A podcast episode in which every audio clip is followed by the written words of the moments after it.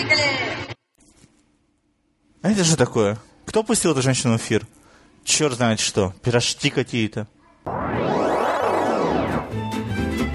Горячая десятка в программе «Человек с бульваром». Всем привет! Это ваша любимая горючая десятка и не менее любимая Женька. А говорить мы будем, и тут я абсолютно согласен с Лениным, о важнейшем из всех искусств – кино. Итак, поскакали. На десятое место в полном нокауте упал Стивен Содерберг. Его новый шпионский боевик Джин и Карана в главной роли в лучшем случае еле-еле купит затраты. Впрочем, у Содерберга всегда так. Если фильм не про друзей Оушена, то прокат не ахти какой.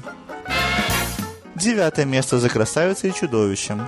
Конечно, до сборов Короля Льва им далековато, но, в общем, политика отрехмеривания старой классики себя вполне оправдала. Так что нас ждут корпорация монстров, русалочка и в поисках Немо. На восьмом месте Марк Уолберг, вынужденный спасать семью, занимаясь контрабандой из Панамы. Как по мне, так получилось у него не очень. Обычный триллер с очень тривиальным сюжетом. На седьмое место взлетели потомки. «Золотой глобус» за лучший фильм и лучшую мужскую роль, плюс пять номинаций на «Оскар», безусловно сыграли свое дело. Фильм, конечно, хорош, но вот на главный фильм года, боюсь, не тянет. Подробнее читайте в моем вчерашнем обзоре. Фильм, кстати, стартовал в российском прокате. Шестое место. Жутко громко, запредельно близко. Экранизация превосходного романа Фройера о мальчике, чей отец погиб 11 сентября.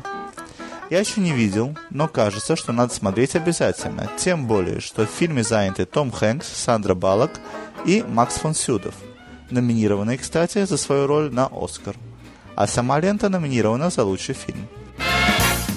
На пятом месте Сэм Орингтон балансирует на грани в буквальном смысле слова.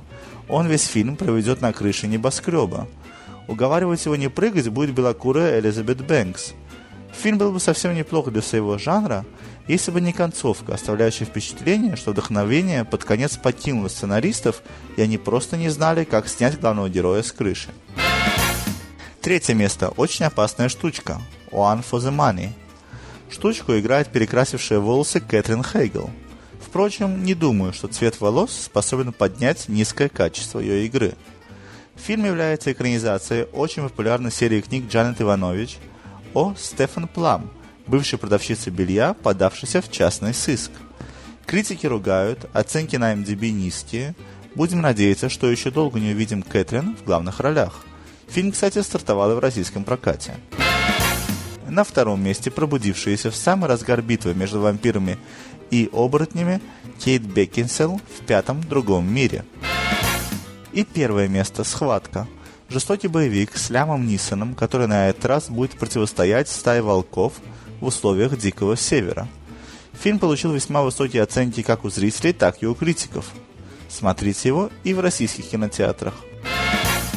Кроме как посмотреть, как Нисон расправляется с кровожадными волками, в России можно увидеть и новое полотно Спилберга для детей о дружбе мальчика и коня. Дружба их протекает на фоне Первой мировой.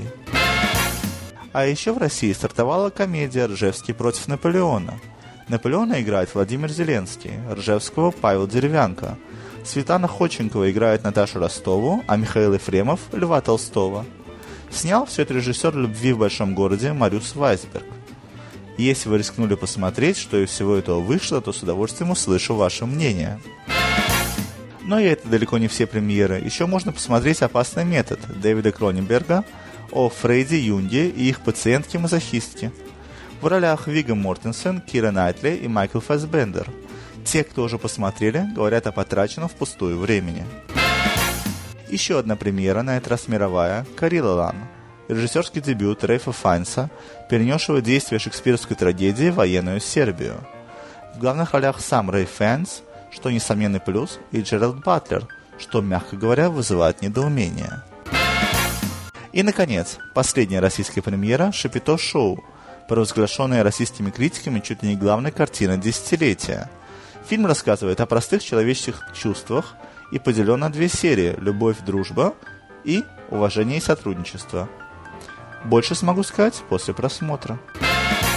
Ну вот и все. Спасибо за внимание. Смотрите с нами, смотрите то, что смотрим мы. Смотрите больше нас.